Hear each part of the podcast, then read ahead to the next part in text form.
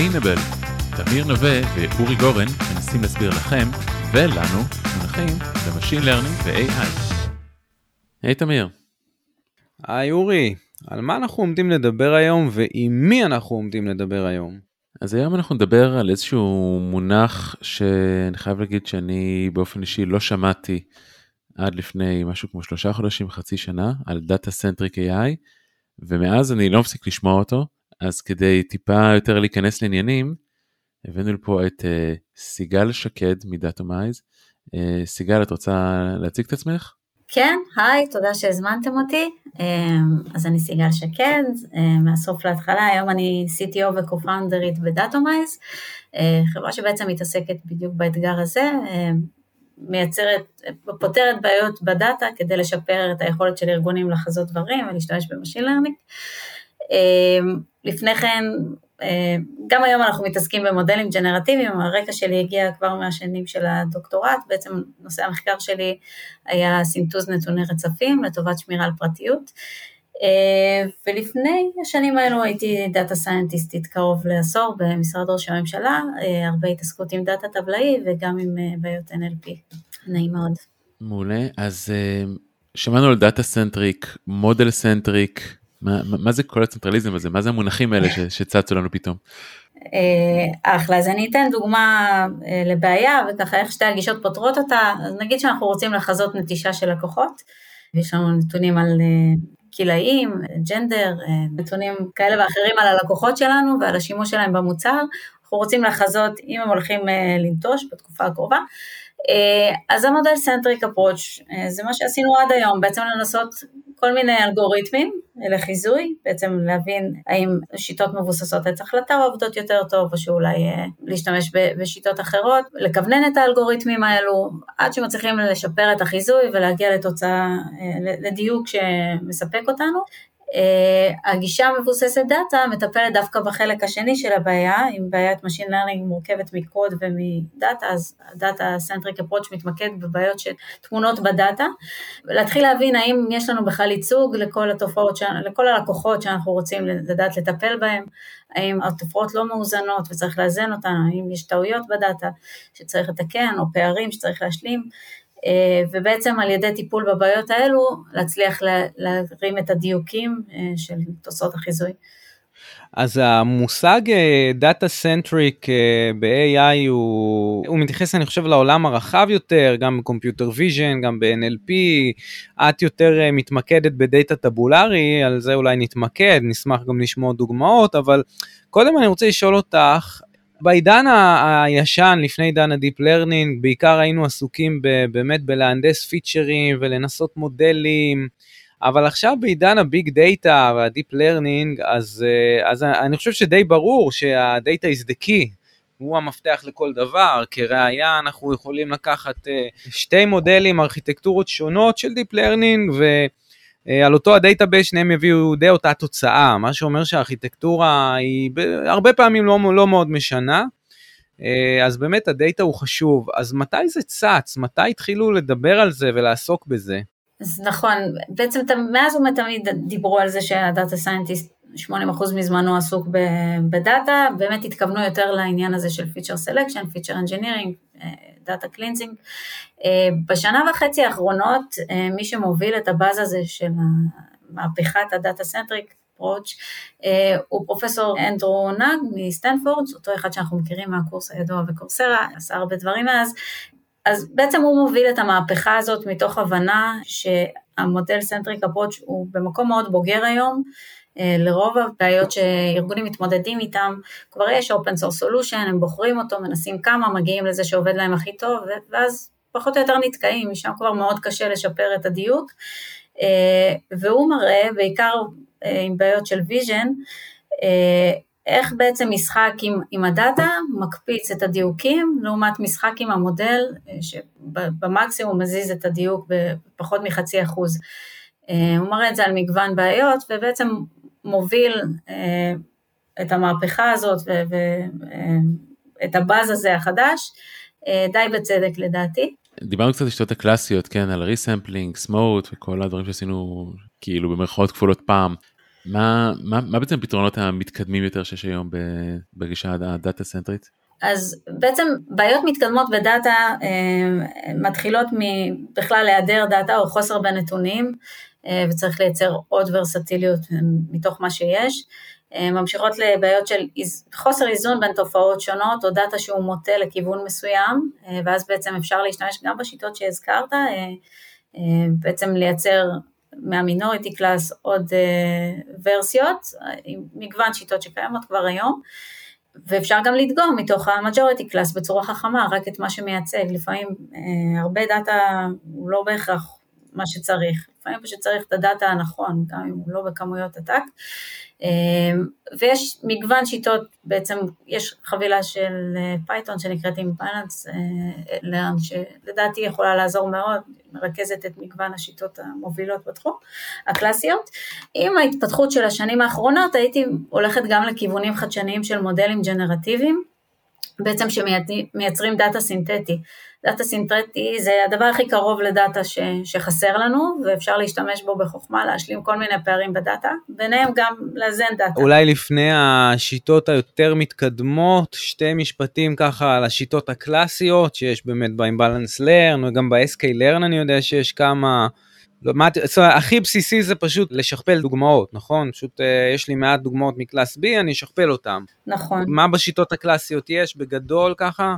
אז קצת יותר מתקדם מסתם שכפול, זה בעצם לייצר עוד ורסיות, במקום לחזור על אותם דברים, לייצר את אותם דברים עם קצת uh, שינויים, ויש כל מיני דרכים לייצר את השינויים האלה, uh, הסמוט זה בעצם אחד האלגוריתמים הנפוצים, גם לו לא יש כל מיני מימושים. סמוט אגב, אני בדקתי, כי אף פעם לא זוכרים את זה, זה ראשי תיבות של Synthetic Minority Oversampling Technique.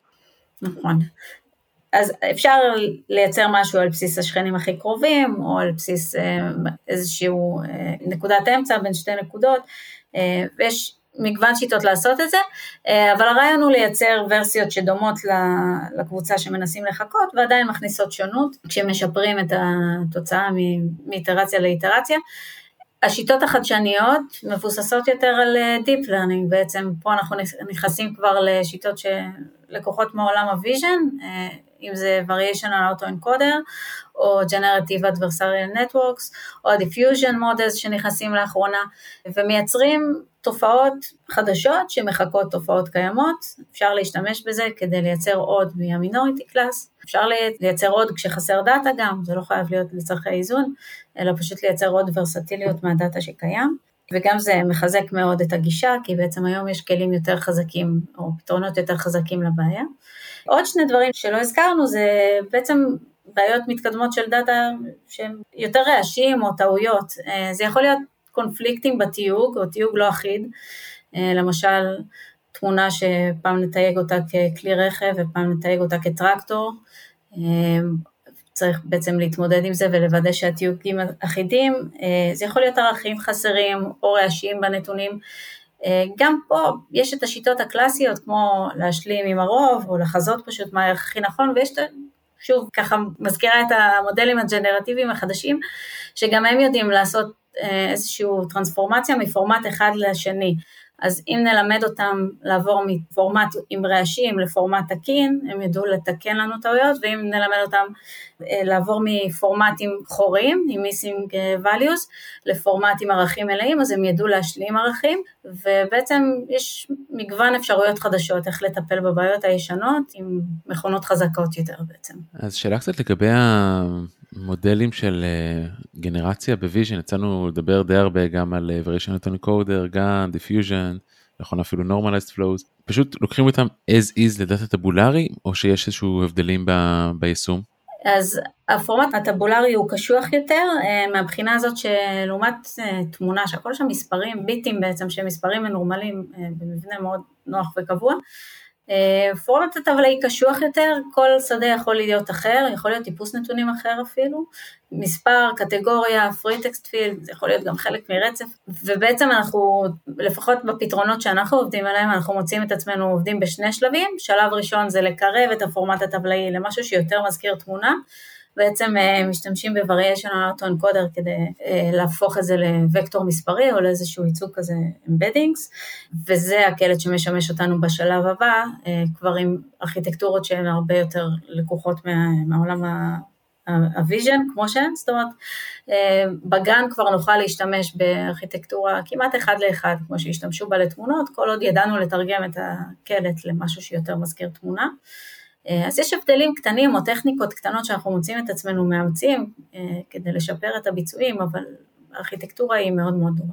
יש לך אולי קצת אה, מה שנקרא סיפורים מהחיים, דוגמאות לפרויקטים שהיית מעורבת בהם בעולם ה tabular-י, סתם להבין כזה דאטה tabular-י לדוגמה ואיזה בעיית דאטה הייתה בו ואיך אוגמנטציה, איזה אוגמנטציה ואיך אוגמנטציה עזרה.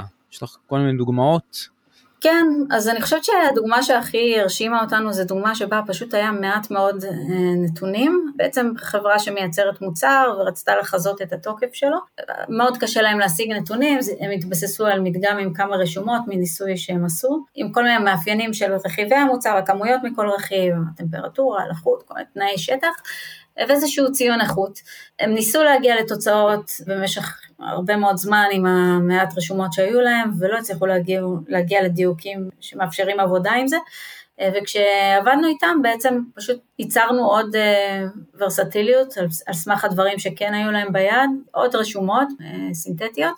וראינו קפיצה של אה, קרוב ל-20% בדיוק, משהו שמאוד הפתיע אותנו. חזרנו על זה עם כמה מוצרים שלהם והתוצאות היו מאוד מרשימות. אז זה בעניין של באמת כשאין מספיק דאטה והדבר הכי קרוב שאפשר להגיע אליו זה דאטה סינתטי עם יותר שונות ממה שנאסף. אה, אני חושבת שרואים את השיפור ברוב הבעיות שנתקלנו בהן.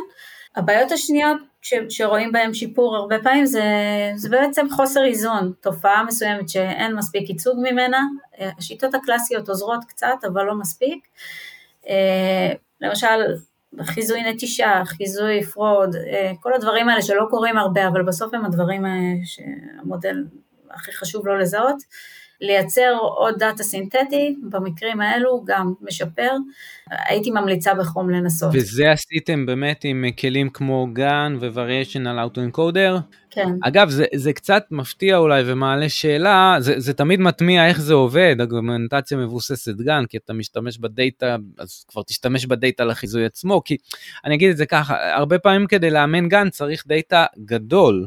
אז זאת אומרת, היה דאטה קטן, לא היה דאטה גדול מלכתחילה, ועם דאטה קטן הצלחנו לאמן GAN, ועם. אז כאילו זה די מפתיע שזה עובד. אם יש לך איזה תובנה על זה, נשמח. כן, אז קודם כל זה מאוד תלוי בדאטה, אה, וכמה הוא חלקי או מלא. אה, ככל שהדאטה מכיל בעיות אה, מוטמעות יותר חזק, ככה גם קל יותר לראות את השיפור.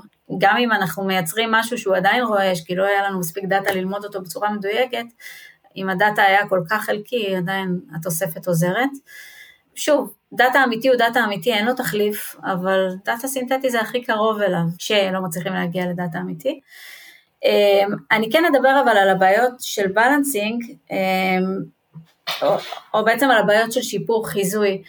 אמ, לעומת, לעומת היוריסטיקות של augmentation ב vision, שבדרך כלל מסובבים את התמונה ומגדילים אותה, מקטינים אותה, וזו יוריסטיקה מאוד ברורה שכל עוד תמונה גדולה יותר או הפוכה היא תקינה, ברור שזה יעבוד. אמ, במידע הטבלאי אנחנו בעצם מייצרים את השונות הזאת בדרכים פחות אינטואיטיביות, פשוט מערבבים, אה, משלבים פרמוטציות שונות של שדות עם, עם רעש מסוים, אה, ולפעמים השילוב הוא הגיוני ולפעמים לא בהכרח. אה, זאת אומרת, לשלב גיל מסוים עם משקל שלא תואם את הגיל, זה אולי מייצר משהו פחות תקין, אבל לייצר גיל מסוים עם, עם, עם שכר מסוים שתואם את הגיל זה כן הגיוני. אז קשה מאוד לדעת מראש שכל דבר שיסונטז הוא תקין, צריך פה עוד איזושהי שכבה של אופטימיזציה שבעצם בודקת אם הרשומות החדשות תורמות לחיזוי או לא. וגם בבעיות של בלנסינג אנחנו בעצם משתמשים בעוד איזשהו רכיב שעושה אופטימיזציה, מקטין את הלוס עבור הבעיה שאנחנו מנסים לחזות, ולא בהכרח משתמש בכל הפרמוטציות שיצרנו, או בכל הסינטוזים שיצרנו, אלא רק באלה שתורמים לבעיה. הבנתי, אז האמת היא, גם ב vision, שב vision כאילו אוגמנטציה זה משהו שהוא די אה, אינטואיטיבי, נכון? זה לסובב, לחתוך, אפילו שם יש לפעמים בעיות, לפעמים אה, יש תמונה, לא יודע של סלון עם הרבה פריטים, random cropping עשה zoom in על החתול, אז אפילו שם יש בעיות. אני מתאר לעצמי שבעולם הטבולרי זה בטח סדר גודל אחר לגמרי של אה, דברים שיכולים להשתבש, אבל איך אתם מסננים בעצם דוגמאות שהן לא סבירות? מה, מה הקריטריון? אז בעצם כל עוד המשימה ברורה לנו, אנחנו תמיד יכולים לבדוק אם האוכלוסייה החדשה שייצרנו עוזרת בחיזוי או פוגעת בו. ואנחנו יודעים לדגום בעצם רק את הרשומות שבהן אה, אנחנו רואים שהרשומות תורמות לחיזוי, או אנחנו יודעים בוודאות אה, להשתמש בהן עבור החיזוי או, לחזות עבורן. אה, אם אנחנו לא בטוחים בתוצאה או שלא בטוחים ביכולת שלנו אה, לשלוט ברשומה שסונטזה ולשחזר אותה לאחור או להרכיב אותה מחדש בצורה שאנחנו בטוחים בה, אנחנו כנראה לא נשתמש בה, נסנן אותה בדרך. אפשר לחשוב על זה כמו איזשהו אלגוריתם גנטי, שאנחנו מייצרים אוכלוסייה חדשה ובסוף בוחרים מתוכה רק את האיכותיים ביותר, והשאלה מה זה איכותי ביותר, בעצם יש מגוון מדדים, מגוון דרכים להסתכל על זה, אבל בסוף אנחנו רוצים לראות גם את אלה שעזרו לשפר וגם את אלה שמבחינות שונות נראים לנו מייצגים וייחודיים בתוך כלל האוכלוסייה וכדאי להשתמש בהם. האמת ששווה לציין שהיכולת להכניס דאטה סינתטי מאפשרת גם uh, להכניס קצת ידע עולם. למשל, אם עכשיו אני יודע שהפד העלה את הריבית, אולי אני רוצה לדגום ביתר תקופות שבהן הריבית הייתה יותר גבוהה, כן, ולהכניס פה משהו שהמודל לא יודע ואני כן יודע. נכון, אז אתה מזכיר לי האמת איזשהו ניסוי שעשינו לאחרונה עם אחד הלקוחות, בעצם תוך כדי שעבדנו על בעיית חיזוי להחזר מוקדם של הלוואות, אה, הריביות במשק התחילו להשתולל ועלו המון שאלות איך הדברים ייראו אם הריבית עולה בחצי אחוז או בשני אחוז, אה, אז עוד משחק נחמד שעשינו עם הדאטה, גם אגב מודלים ג'נרטיביים, אה, זה בעצם לדמות מצב שבו אותם לקוחות לוקחים את אותן הלוואות, אבל הריבית במשק משתנה, בעצם אה, השדה שמייצג את הריבית ואת התנאים של השוק משתנה, דרסנו אותו, כל זה הפך להיות התנאי של הסינטוז, והמשתמנים החופשיים שניסינו להבין איך הם אה, מסונתזים, בעצם לא חייבים לסנטז רשומה מלאה, אפשר לסנטז בהינתן תנאים מסוימים. אז עבור אותם לקוחות ואותם הלוואות עם ריבית שונה במשק, סינטזנו את הדברים שאנחנו רוצים לחקור איך הם התנהגו, כמו מתי הם החזירו את ההלוואה וכמה הם החזירו, ובעצם עשינו איזשהו מחקר כזה לפני שמקבלים החלטות, איך הדברים התנהגו במציאות אחרת. אז אם צוללים עמוק לנתונים, אה, עם הכלים החדשים של מודלים ג'נרטיביים, אפשר לעשות לא מעט דברים. אה, סיגל, אם תוכלי ככה לסיכום, לנסות אה, להגיד, אם אני עכשיו כדאטה סיינטיסט רוצה להתחיל לבחון את הגישות האלה בפרקטיקה ביום יום שלי, איך אני עושה את זה, מה לעשות, אולי לתת לנו קצת שמות של, של כלים שאפשר לבחון על, על דאטה בעולם הטבולרי או בכלל, כמובן נוסיף את הלינקים בתיאור הפרק. מה, מה, מה אני עושה מחר בבוקר? בטח, אז uh, אני חושבת שכן הייתי מתחילה עם הגישה הסטנדרטית, uh, להגיע לאיזשהו מודל יציב, נתקעים סביב אחוז דיוק מסוים, uh, ואז במקום להמשיך להיאבק בזה ולרוץ במקום, לשנות גישה, לעבור לניתוח של הנתונים, להבין מה הפערים שם, להבין אם יש אוכלוסיות מסוימות שחסרות, ואז לנסות לייצר רק אותן, האם יש פה עניין של איזון או חוסר איזון, האם יש טעויות בדאטה או בטיוב. אה, בעצם יש לא מעט כלים זמינים היום, גם אה, אם מדברים על איזון, אז יש את החבילה של פייתון שהזכרתי, Imbalanced Learn, עם שיטות ל up sampling ו down sampling, לא מעט שיטות שהן ממומשות שם, ואני כן ממליצה גם להתחיל לבדוק את הטכניקות המתקדמות, בעצם את כל מה שה deep learning הביא לנו בשנים האחרונות, אה, יש גם open source solutions, יש את SDV שנותנים uh, מגוון מימושים של גאנים ו-variational auto-encoders ככה בפייתון, יש גם uh, את ה-CTGAN ואת ה-TGAN uh, ויש מודל שפורסם ממש לא מזמן, יותר מעולם ה-diffusion models, TabDDPM, לכולם יש מימושים שאפשר לנסות, יש גם חברות מסחריות שהופכות את זה לקליל יותר, כמו Gretel או כמונו ב Datomize גם יש אה, קוד פייתון שאפשר להריץ את כל המימושים שלנו. אז הדברים הם נעשים פשוטים יותר אה, עם הזמן, כבר היום אני חושבת שמאוד קל לנסות את הגישה הזאת, ונפרסם כמובן את כל הקישורים האלו שתוכלו להתעסק בעצמכם, אני חושבת שלפחות מההתנסות שלי ראיתי שיפורים מאוד מרשימים, שהרבה פעמים יפתיעו מלשחק עם הנתונים, גם אם אותו מודל לא משתנה בכלל, אפשר לראות אה, די בקלות את השיפורים, ויאללה, נסו את זה. מקווה שתופתעו לטובה. נסו את זה בבית. סיגל, המון תודה, למדנו המון. תודה לכם. תודה, ואנחנו נתראה בפרק הבא.